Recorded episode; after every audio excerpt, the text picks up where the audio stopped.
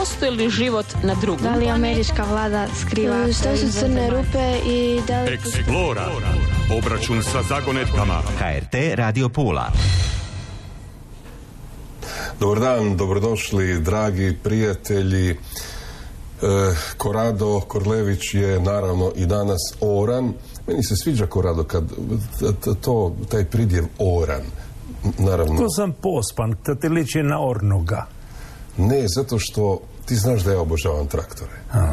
I biti oran, naravno nema nikakve veze sa oranjem, ali mi se to sviđa i onda ja kažem e, oran je za odgovore na vaša pitanja. U svakom slučaju e, i danas ćemo 45 minuta biti sa vama. E, idemo na naše teme. Genetika je nešto što nam se korado provlači kroz svaku emisiju. Proboji su gotovo svakotjedni. Prije otprilike deset godina e, je ekipa znanstvenika počela raditi ab ovo, dakle na genomu stvorenom od nule. E, mislim da se to tada komentirao da smo se počeli igrati Boga. Doduše ti često kažeš da se u genetici igramo Boga ili bogova. I sada e, vijest glasi da su konačno uspjeli sintetizirati ni više ni manje nego čitavu stanicu. E, genom kvasca. Ajmo ovako e, taj dio još malo elaborirati. Prije jedno deseta godina se krenulo u osmišljavanje sintetskog života i to se zove sintetska biologija. Jedan od onih ciljeva je bio da mi u stvari možemo napisati na novo kompletni softver jednog živog bića. E, za kvasac je bilo naprosto određeno da će to biti on između ostalog zato što je to model organizam. To su organizmi koji se prvi su se išli u potpunosti proučiti. I ta gljiva nije, ona je mala kvasac, ali genom je ogroman ili je usporediv skoro sa ljudskim. Naš ima 23 kromosoma, ona ima 16. Znači, e sad dolazimo u pitanje e, e, kakav će biti taj kvasac. Znači, on je potpuno sintetski. Ne postoji u prirodi taj kvasac, nego je to najbolje uzeto od svega onoga što se razumjelo za kvasce i složilo se softver, ubacilo se u stanicu i sad imamo sintetski kvasac. Ali ta priča je tu bez veze kad ne bi znali da je isto prije deset godina bio jedan tajni sastanak na Harvard Medical School gdje su se našli poduzetnici, biolozi, pravnici i postoje pitanje kome pripada čovjek kojemu u potpunosti napravimo sintetski genom. Znači čovjek koji nema roditelje, nego je firma stvorila tog čovjeka Znači, sav genom je njihovo vlasništvo. Taj čovjek ima ljudska prava ili je nešto što je roba na tržištu. I slobodno se može ponovno ići pogledati onaj film Bla- Blade Runner od prije 30 godina, jer je to. Znači, android je pred vratima. Znači, pitanje je trenutka kad će se neko usuditi napraviti potpuno sintetskog čovjeka. Hoće li taj sintetski čovjek biti čovjek? Bez obzira što ćemo ga mi tako zvati. Jer je to onda robovlasništvo. I Gle, robovlasništvo tu dolazimo do puno onih dilema, a to je da li nešto tog tipa što ti napraviš sintetski, e, e, ne samo da li je čovjek, nego a samosvijest, a duša, a sve ono što mi e, impliciramo da čovjek je nešto posebno za razliku od drugih životinja. Ili recimo kada u Blade Runneru slušaš razgovor između jednog onog androida koji je super biće prema nama, ali je dizajniran tako da živi samo 40 godina nakon toga obavezno umre jer smo imali strah ih dizajnirati da budu bolji od nas u svemu. Znači jači, pametni i sve, ali žive kratko. Znači, taj dio je sada hrpa etičkih nedumica koje nam dolaze i da li će se ići na to. Mi u svijetu imamo mjesta gdje se to može raditi. Znači nije sav svijet zakonodavstvo homogeno gdje je to svugdje zabranjeno. Znači ako ti se to radi, u svijetu postoje države i mjesta gdje možeš nešto tog tipa probati. Znači nisu Sjedinje američke države, to nije Velika Britanija, nije dio Europe, ali imaš mjesta koji su relativno bez tih etičkih blokada i može se stvoriti tog čovjeka. Gle, ovo sa kvasom sad omogućava ogroman razvoj biotehnologije. Ti jednom kada imaš taj kvasac koji ti je tutofare za sve, ti možeš ga pitati ili mu dodati, ajde napravi mi umjesto da proizvodiš e, e, alkohol, proizvodi mi kodein ili proizvodi mi e, šta god se sjetiš, znači koje god kemikalija ti treba od kompliciranih imaš ko će ti to raditi. Umjesto da imaš polje maka u Afganistanu koje se vidi iz satelita, imaš jednu veliku baču od 40 tisuća litara i unutra napraviš kodeina i, i, i spojeva poslije sa ostanom kiselinom sa svime obradiš da imaš čega god hoćeš. Znači sad je odjednom sve počinje biti moguće. Dakle, više ne treba sijati mak da bi zadovoljili potrebe narkotržišta. Inače se već nije trebalo neko vrijeme jer su običan kvasac već dopirali i onda su povukli e, članak da ne bi kolege kopirali. Znači ima već jedno sigurno pet godina da je objavljen članak kako se ubacuje geni da umjesto alkohola proizvodi kodein. E, kada mladi čovjek e, izabire svoj životni put i odluči da će to biti biokemija o kojoj sada razgovaramo kako ga staviti na pravu stranu? Ili kako mu osporiti njegov izbor da završi u jednom takvom laboratoriju koji će proizvoditi kodein umjesto nečeg drugog? A gledaj, najprije ne možeš očekivati niko nije savršen. A onda isto tako je pitanje da li smo svi u duši zli ili dobri. Nismo zli. Znači mi jesmo e, zli u trenutku kada, kada smo u situaciji beznađa. I e, onaj film Breaking Bad ili televizijska serija je najbolji prikaz kada učitelj kemije e, uzorni građanin odluči proizvoditi drogu ali to ne radi zato što je zao nego pokušava pomoći sebi i obitelji jer je društvo, država su ga stisnuli, sve je protiv njega. I onda je pitanje zašto bi se ja borio za to ako nema smisla tu državu poštivati te zakone.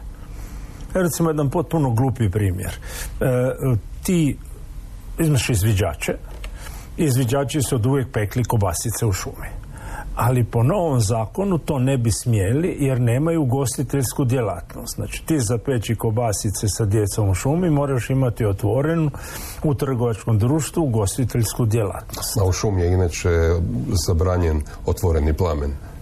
E sad, šta god napraviš. Sad, šta bi rekao izviđaš? Da li se isplati spašavati državu i tvrditi da naš sabor je grupa genijalaca kada ti ne smiješ više peći kobasice u šumi? Nakon sto toliko godina što su izviđači to radili. Znači mi imamo državu koja te ponekad činim da kršiš zakone su naprosto glupi i taj dio kada se okrene pojedinac. Da li može sad se desiti da netko koji je i etičan i sve koji je e, e, odradio 12, 13, 15 godina učenja da bi došlo do toga da sve to može da u trenutku kaže sad mi je dosta i da rušiti sustav. Odgovor je desi se svako toliko da. da li ćemo imati neki biološki požar? Gle, e, bioterorizam ili biohacking se smatra da je jedno od prve tri najveće ugrozbe za čovječanstvo jer ovo kad dizajniraš nešto onda nije e, e, COVID-19 koje je kamilica prema onome što se da napraviti. Znači to je ebola e, na, na Kubi ili nešto, ali što je bila kuga u doba srednjeg vijeka. Znači da li možemo dizajnirati nešto tako?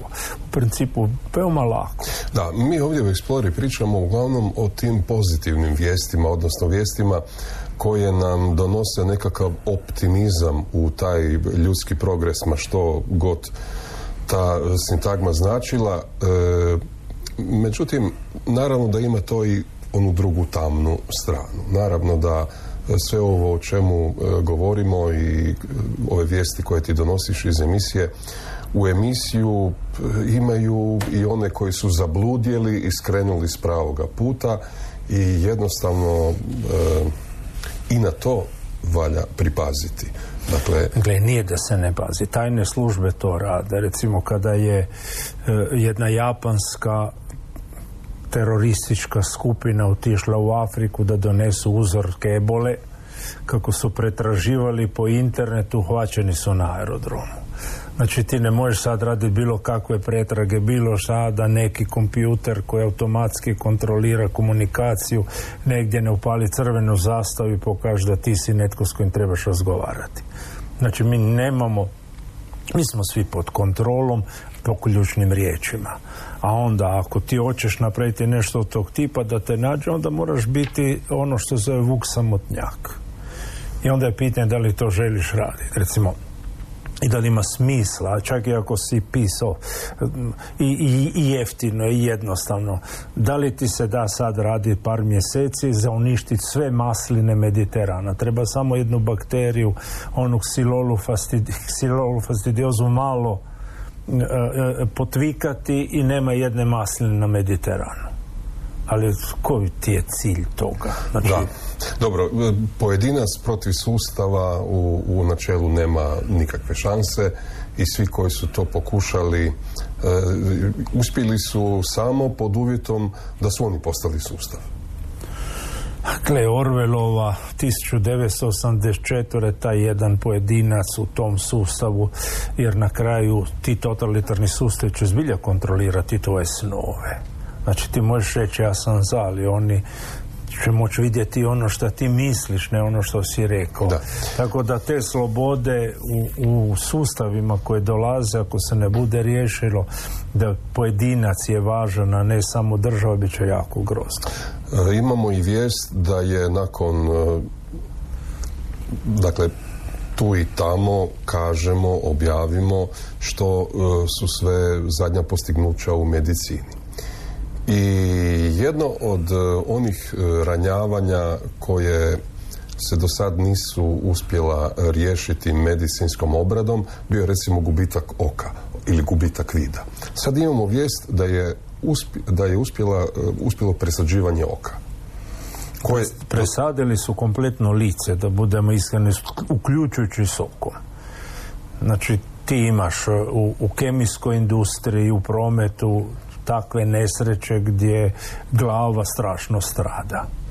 I do sad je bila rekonstrukcija lica je bilo nešto što je bilo teško. Onda su ušli i našli način kako presaditi cijelo lice i predstavlja šok za onoga koji mu to naprave.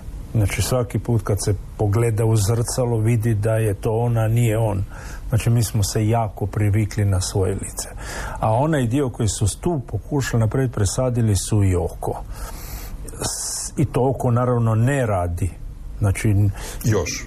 E, ideja je da se presadi oko a onda da se na mjestu spoja prekida ubace matične stanice sa jednom idejom.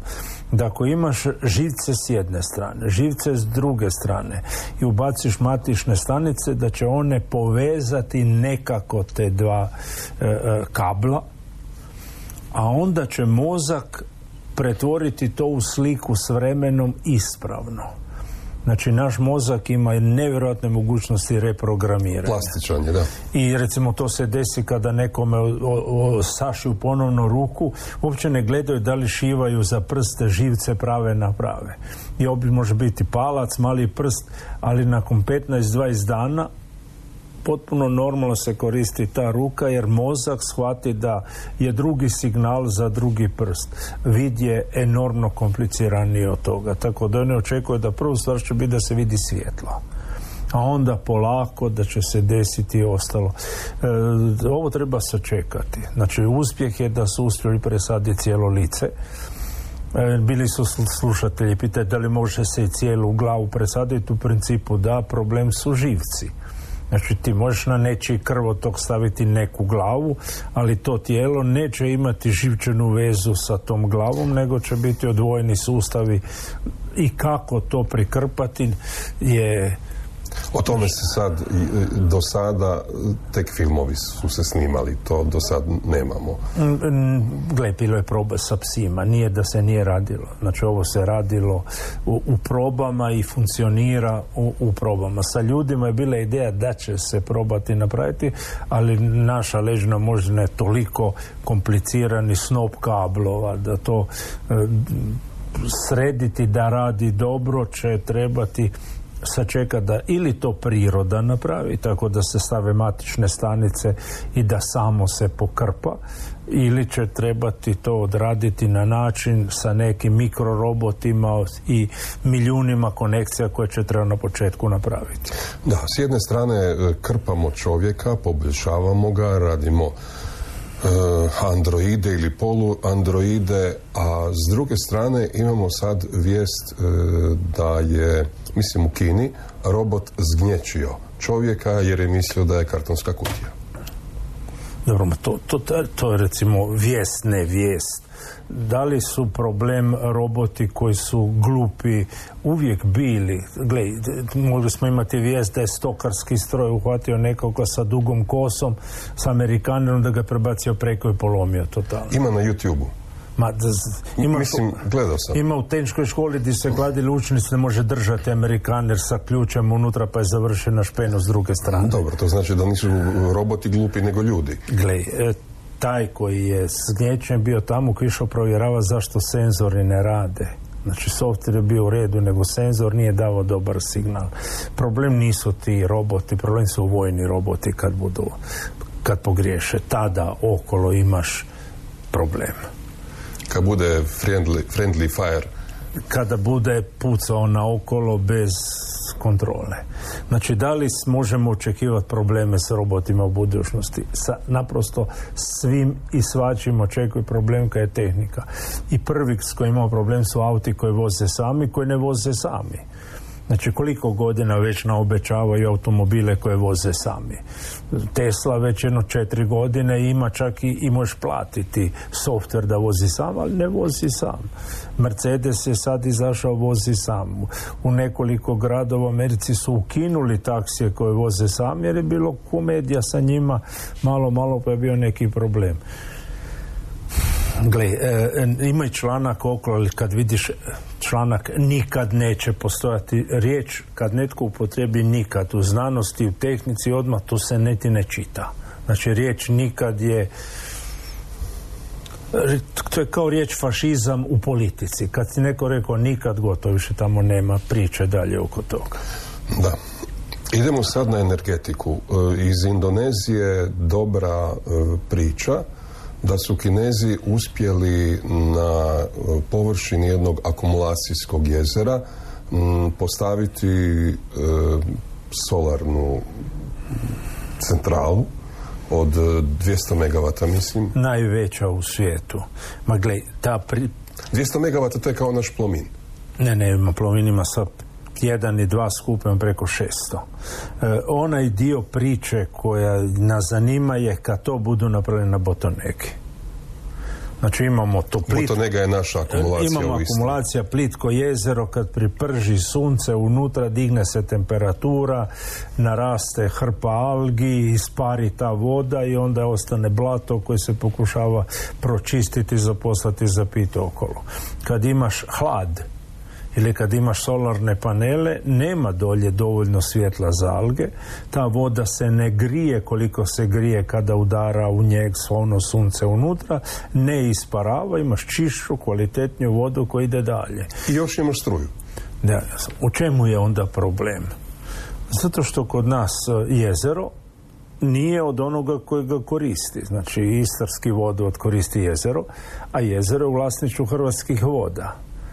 I sad, da li postoji ona konekcija između, smo prije rekli, matične stanice koje treba povezati ta dva živčana sustava. Istarski vodovod i Hrvatske vode. Da, znači... Ne postoji to, pa to nikad neće postojati. E, nije, ne postoji, ali u Zagrebu je premijer. Znači, pozove jedne i druge, kaže sutra ima da nešto napravite, onda se može riješiti, ali problem je što je komunikacija previše visoko za to. Znači to je nešto gdje bi trebala ta dva direktora se naći, dogovoriti da se to pif paf napravi. Za to na kraju kreva sredstva bit će hrpu sredstava u Europskoj uniji, će izdvojiti vjerojatno 2000 milijardi e, eura za projekte tog tipa energetske. Nekako mislim da prva stvar koja bi, e, koju bi ja osobno osjetio kad bi se ta dvojica direktora našla je da bi meni poskupila voda. Bez obzira na fondove za učinkovitost ovu ili onu? Ma, gled, i jedna i druga kompanija imaju problem za vlasništvo. Vlasništvo je e, državno, županijsko kako je i svaki put kada se vrše izbori ta mjesta rukovodeća su plijen koji se dijeli. Da li inženjeri i jedne i druge kompanije su sposobni to napraviti u tjedan dana, uopće nije upitno. Problem je da politika mora jednog trenutka reći da profesija je profesija i da treba staviti ljude koji to mogu, koji znaju. Znači, nemojmo razmišljati o tome da, da nemamo pametnih ljudi i u i one hrvatske šume koje toliko se zna napadati, one imaju fenomenalne ljude koji su unutra. Problem je da ne smije biti radno mjesto ili, ili mjesto direktora plijen koji se dijeli nakon svakih izbora. Kad ćemo doći do tog stupnja civilizacije kod nas? Kle, mi smo sad kao zapadno rimsko carstvo. Dođu barbari, onda ti barbari ulupaju sve, a, onda su ovi domaći koji bi trebali štititi sustav toliko ljuti na sustav da kad barbari idu kamo idete mu rušiti vlast i onda ih pitaju da li vam treba neki sendić nešto za poputu imate dovoljno za jesti. Znači nije rimsko carstvo palo zato što su barbari bili moćni Rimsko carstvo je palo zato što Rimljani nisu smatrali da je dostojno spašavanja. I taj dio svaki put kad se dese izbori, kad vidiš nešto tog tipa, onda narod gubi volju zabraniti taj sustav. Znači problem nije nesposobnost, nego nevoljnost da se radi nešto. Da, nažalost imamo toliko primjera u našoj bližoj i daljoj povijesti. Proučavamo drevne civilizacije od e, Sumerana preko egipatskog e, carstava, oni su ih imali nekoliko pa onda sve do eh, ovih... Uh... Jugoslavije. Jugoslavija nije opstala su neki smatrali da nije dostojne potrebe da opstane. Znači nisu htjeli čuvati. Znači nije bila vrijedna čuvanja, zato nije opstala. Prvo sam sad kad sam spominjao uh, egipatsku civilizaciju doći do one vijesti o onom pavjanu ili babunu ali ti si sad s Jugoslavijom, kako da sad iz Jugoslavije... Dakle, kako da iz Jugoslavije sad odem u stari Egipat? Dakle, Kako ne, Jugoslavija, Egipat je družba. Jedino što je naš predsjednik bio bijeli, oni drugi su bili svi Da, da, da, da, i radili smo branu, konačno. Rusi su je napravili. Kako Rusi? Mi smo se hvalili da smo mi. Ma da su, ne. Mi smo napravili ovu koja je puknula u Libiji pa je bilo 5000 mrtvih. Taj bivše Jugoslavije. Tako da, se energo, ne, energo invest. ne se hvaliti sa branama koje pucaju. Ovako, e, staro egipatska civilizacija mileni i pol prije Krista e, prva njihova carica, odnosno e, žena faraon, Hat šest put ili tako nekako, teško mi je to za izgovoriti, je organizirala ekspediciju prema mjestu gdje izlazi sunce. Dakle, i stari Egipćani su imali zemlju izlazećeg sunca. Ona, se, ona je bila negdje u njima sa jugoistoka i po mitologiji mi sve do prije dva, do pretprošlog tjedna zapravo nismo bili sigurni gdje je ta zemlja uopće bila. I onda smo došli do lokacije, članak je izašao, zato ovaj, ja to znam jer mi je Korado poslao link na, na, na članak. dakle, po jednom mumificiranom babunu, odnosno pavijanu, od prije 700, 2700 godina smo doznali da je to drevno carstvo koje je za stare Egipćane od prije tri i pol tisuće godina, dakle 1500 godina prije Krista, bila izuzetno razvijena civilizacija, o kojoj mi nemamo pojma, po svemu sudeći se nalazila u Eritreji. To je onaj rog Afrike. Etiopija, Somalija, Eritreja. Ma, tu dolazimo do problema povijesnih, a to je da Egipćani su pisali, a nisu puno objašnjavali di i kako. Znači mi znamo da Egipćani su trgovali sa svijetom oko njih. Znamo da je bilo ih svugdje, da njihovi brodovi nisu uopće bili loši. Da je u Egiptu bilo svega i svačega. Da e, e, oni su vjerovatno došli i do Jadranskog mora. Znači nije da oni nisu putovali i trgovali. U vrijeme kada nastaje, kad se grade piramide dolje, u Istri je postoji grad Monkodonja sa 10.000 stanovnika. Znači koji trguje od Baltika pa sve dolje do Cipra sa broncom i sa jantarom. Znači nije potpuno divljaštvo okolo. A onda smo doznali po onome što su spisi da je postoje jedno bogato carstvo jugoistočno od njih od kojih su oni kupovali leguru zlata i srebra gdje su kupovali e, tamjan, kamfor, e, mirto i sve ono što su e, dragocjenosti. Ma recimo to su te smole koje u principu su kao ljekovite, smrde kad ih zapališ ili nekome mirišu, u principu neke su štetne, neke su kancerogene pa ti biraš šta hoćeš. Od Ali oni to nisu znali tako. Da, uglavnom lijepo je mirisalo. I od nuda su dobivali majmune jer su ostali bez. I treba uzeti još nešto. Prije 4000 godine klima nije bila ovako kakva je danas.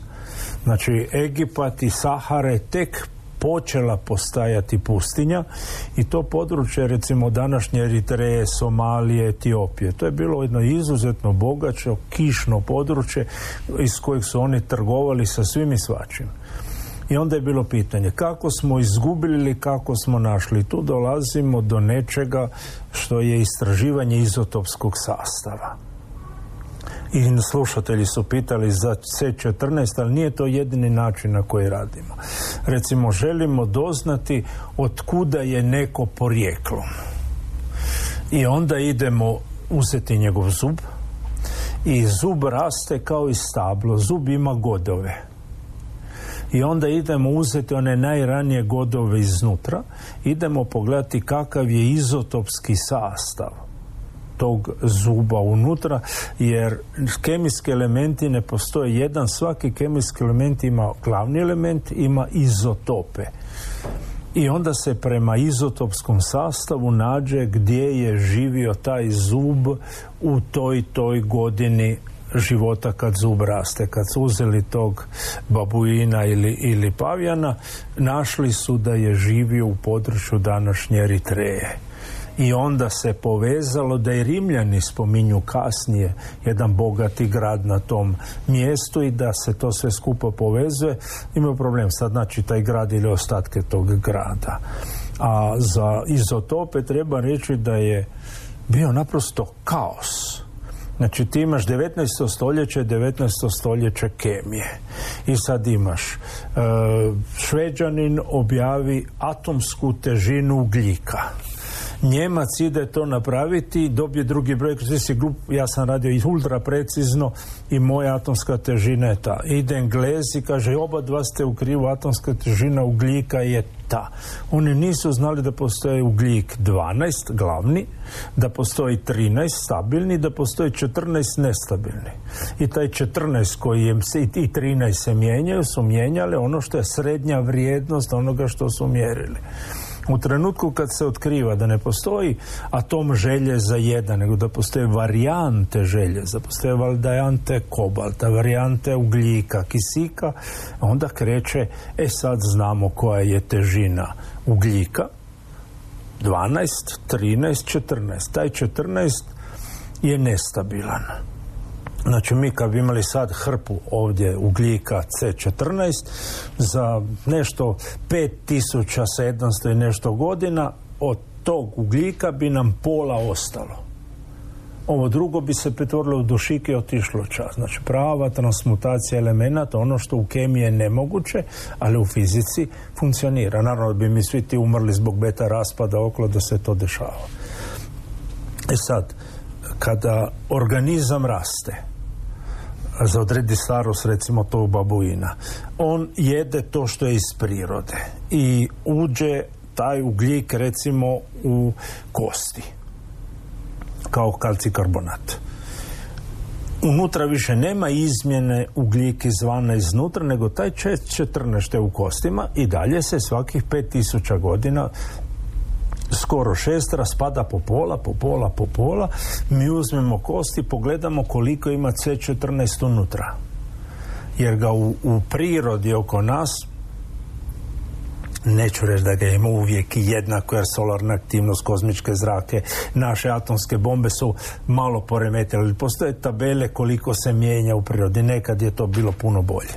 I mi onda kažemo, unutra ima jedna četvrtina tog ugljika, znači to je staro 12.000 godina jer se svakih e, 6000 godina prepolovi količina C14. Koliko možemo precizno to izmjeriti? E, za početak je jako dobro kada počinje biti ga jako, jako malo, jer ga ima jedan nekoliko na milijun među, među atomima, negdje kad dođemo do 40 tisuće godina više ga nema dovoljno za moći mjeriti.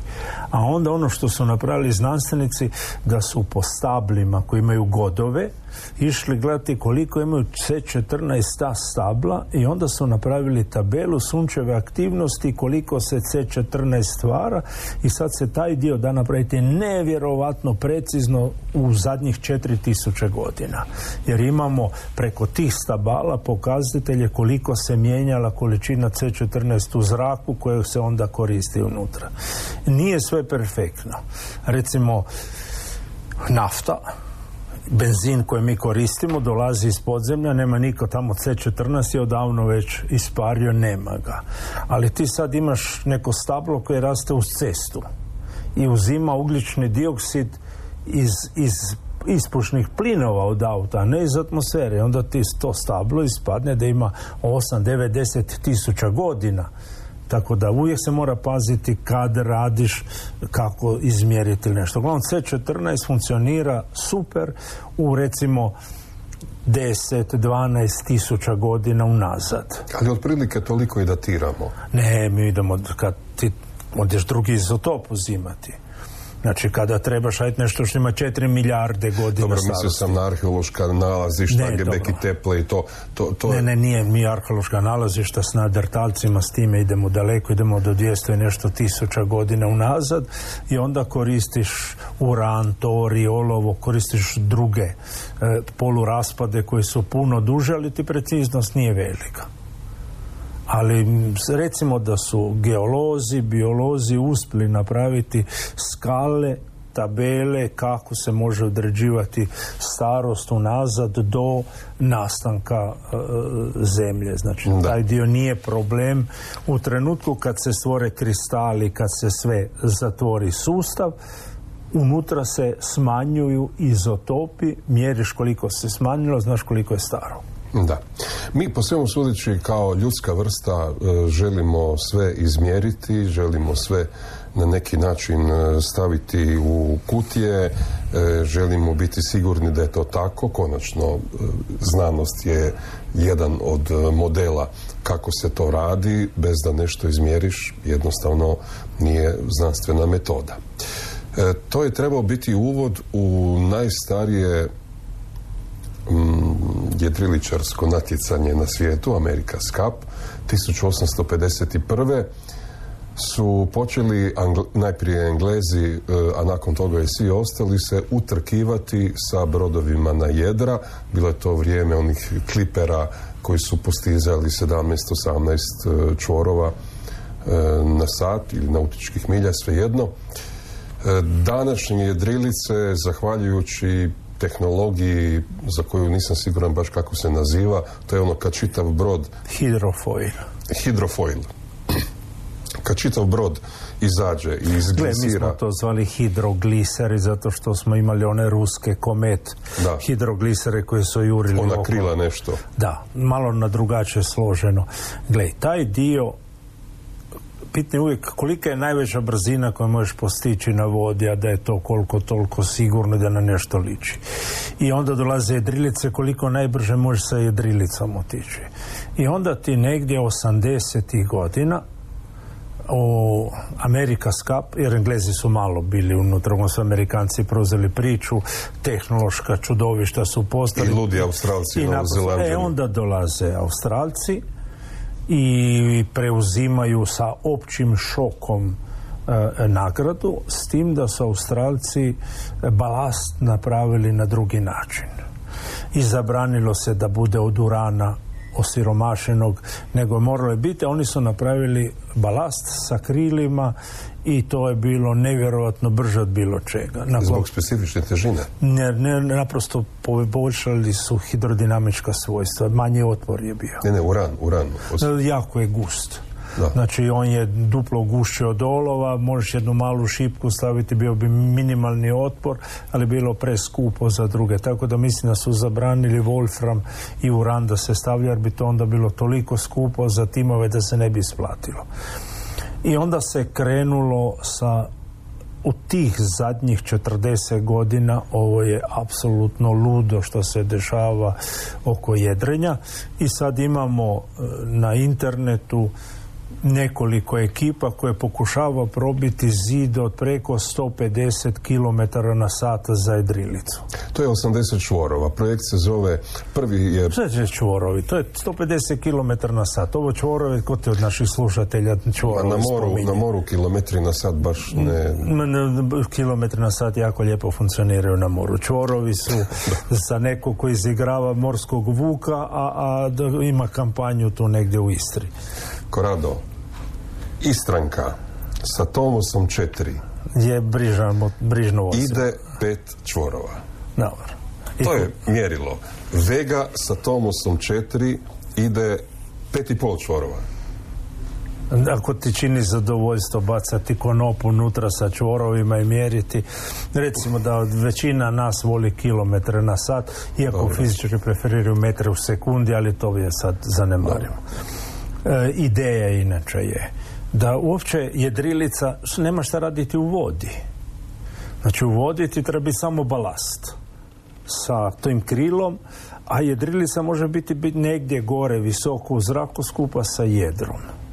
Imamo te leteće jedrilice koje dolaze, koga zbilja zanima neka napiše Siroko, to je vjetar sa Y, Siroko sa i, i, i sailing, da. i dobit će ovu ludu ekipu iz uh, uh, Marselja. I dobit će još jednu drugu ekipu ludu iz Lozane Politehnički. I vidjet će kako će izgledati jedrilice koje jure preko 100 km na sat kao normalno, a kad je obarati rekorde su na 150. Ili neka ukucaju SP80, ta je išla, kako ti kažeš, 150 km na sat u kolovozu ove godine i to je zapravo tehnologija kitesurfa. Znači jedro nije povezano sa trupom broda, nego se... Uh, Ma spinaker ti je, jedan veliki, recimo da je nešto tog tipa. Da. Ali on imaš one nostalgičare koji kucati Tomos 4 unutra za vidjeti. Tomos 4, Istranka, Elan od 5 metara, to su bile naše barke. Onaj dio, da se razumijemo, da trenutno ne radi dobro. Znači, siroko kad se pogleda kako izgleda kada iskoči hidrofoil iz vode, ne želiš biti unutra u, u tom torpedu koji onda se... Zap... I piloti su baš piloti, imaju onaj... Kada, kada se iščupa i kad se vrati nazad je malo dramatično e, računala. Znači to će moći se raditi kada e, to sidro ili krilo u vodi kontrolira potpunosti kompjuter i ne dozvoljava da ga se iščupa iz vode. Da. E, imamo pitanje jednog od slušatelja koji pita e, za komentar Briana Coxa. To je jedan engleski e, fizik. Popularizator znanosti. Da. E, međutim, problem, problem e, ne dolazi u Hrvatsku, imat će predavanje u Zagrebu i slušatelj pita da li se isplati taj novac za ga otići čuti. Pa, zapravo je to sporno. On kaže zašto moraju takvi ljudi naplaćivati ulaznice za svoje. Ne bi li to sve trebalo biti besplatno? Dakle, ne pitanje da li naplaćuje koks ili naplaćuje organizator. Znači, meni se desilo da u Labinu organizirala neka udruga i da su naplaćivali ulaz nečega što je bilo zamišljeno da bude gratis. Dobro, ali nije, ne zvuči baš dobro. E, gle, e, uzmo najprije Koksa. BBC, povijesno. E, ima osobe koje su imenom, prezimenom i pojavnošću simbol za nešto. Za povijest, za astronomiju, za znanost, za nešto. Kako su ti prijašnji otišli da u mirovinu 90 i nešto godina. Samo je Etenboro još živ. Gle, e, e, onda je bilo pitanje ko će uskočiti. Sad, imaš mladi fizičar koji je ujedno i glazbenik, koji je na jeziku jako brz i dobar, koji je definitivno inteligentan i koji je, želi biti medijska zvijezda. Pun pogodak. Znači napravljen je biznis i onda oni rade hrpu dokumentaraca, on radi sa koautorima hrpe knjiga, drži predavanja okolo i on predstavlja ono lice znanosti engleske koje treba predstaviti u svijetu prodaje snova. Znači oni prije su bili isto su prodavali priču, ali ovo je već dovedeno gotovo do savršenstva. Znači, Dobro, kad imaš jednu mašineriju i produkciju iza sebe, onda je to... Gle, tako da, da li je on najbolji fizičar? Apsolutno ne. Da li je netko koji je između fizike i umjetnosti bio i znao je uskočiti i spojiti ta dva svijeta? Odgovor je da. Da li je našao mašineriju kao jedna od najboljih na svijetu? A za to radite, a to je BBC dokumentarni program? Odgovor je da. I onda imamo njega. Da se razumijemo, da kad je došao Mičio Kaku u Zagreb i držao predavanje, to je bilo strašno. Zašto? Zato što e, prodaje se priča koje su samo pozitivne. Znači mi tu u emisiji smo e, carstvo i jada. Jer mi idemo pričati, ja sam još i skeptik i onda ispadne da sve je dobro, ali mm, ima sve i onaj jako, jako loši dio.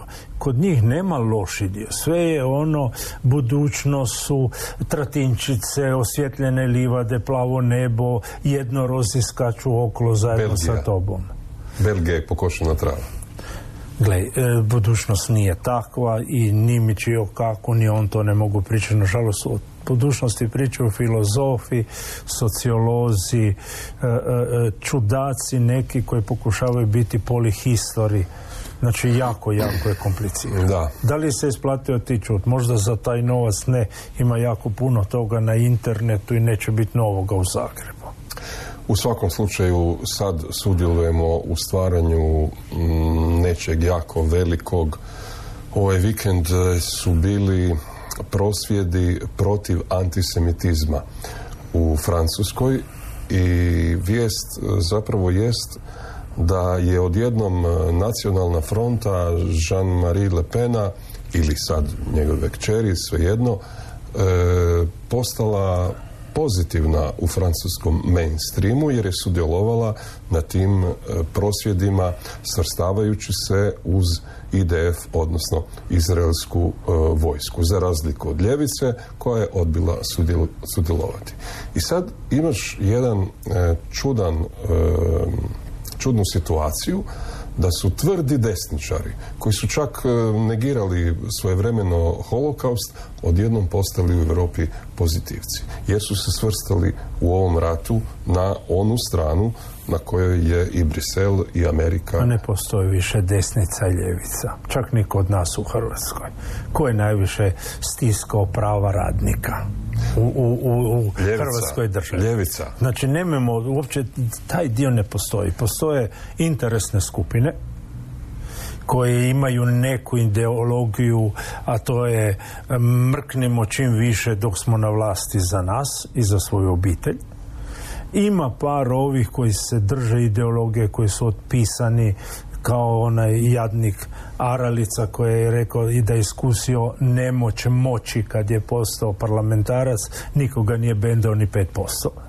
A, a on je kao književnik otišao unutra sa idejom da će nešto dobro uspjeti napraviti. Poštujemo gospodina Aralicu izuzetno, on je izuzetno dobar književnik, ali kao i mnogi prije njega od dobrih književnika i pjevača kad su Nemoć došli u sabor moći. da Znači on nije niš mogao napraviti. Znači on je htio, došao pun ideja i nije mogao napraviti ništa. I, i, i ne mogao se uz nekog s ljevice isto tako. Znači, dođeš tamo i otkriš da je sva moć koncentrirana u rukama premijera, ministra financija i njihovih sponzora. Ne, htio sam samo reći da je malo možda loše zazvučalo kad si rekao jadnik. E, Ne, nikoga nije... š- On, zamisli, kako ćeš opisati nekoga koji dođe gore, pun volje, pun ideja za napraviti nešto dobro i, i razočaran i odlazi i kaže niš nisam napravio. A ništa, vratio se onome što je najbolje radio, a to je književnost. Tako da taj dio, svi koji su iskusili tu nemoć moći, se su jadnici.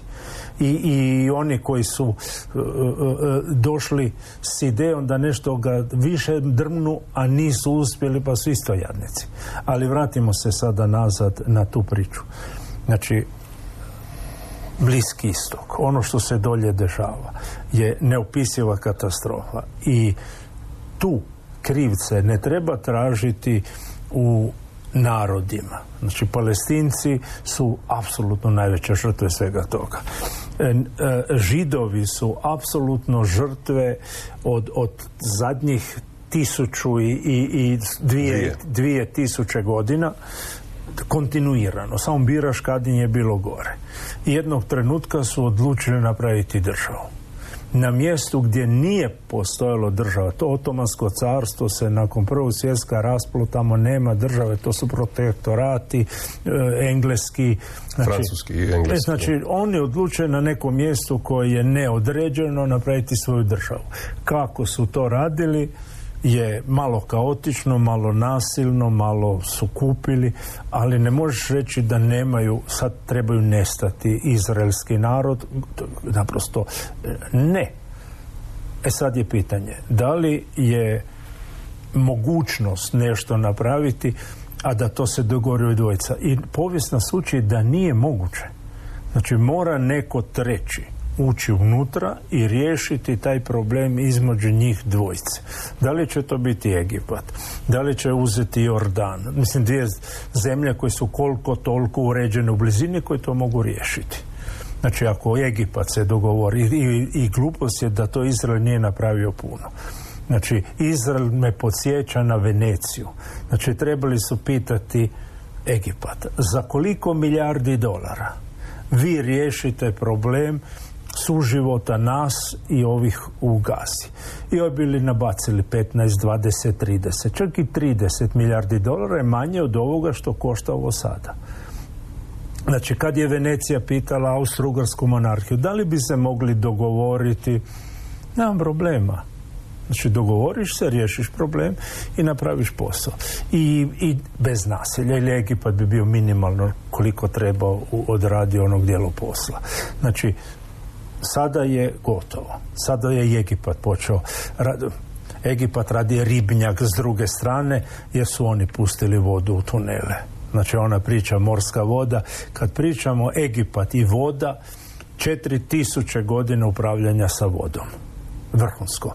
Kada je bio rat na Sinaju, oni su sa vodenim topovima probili e, e, brane i zidine i nasipe Izraela. I to iz istočne Njemačke su nabali vodene topove, opalili po nasipima pjeska i naprosto se iscijedili sav pjesak i, i protutnili su kroz Sinaj.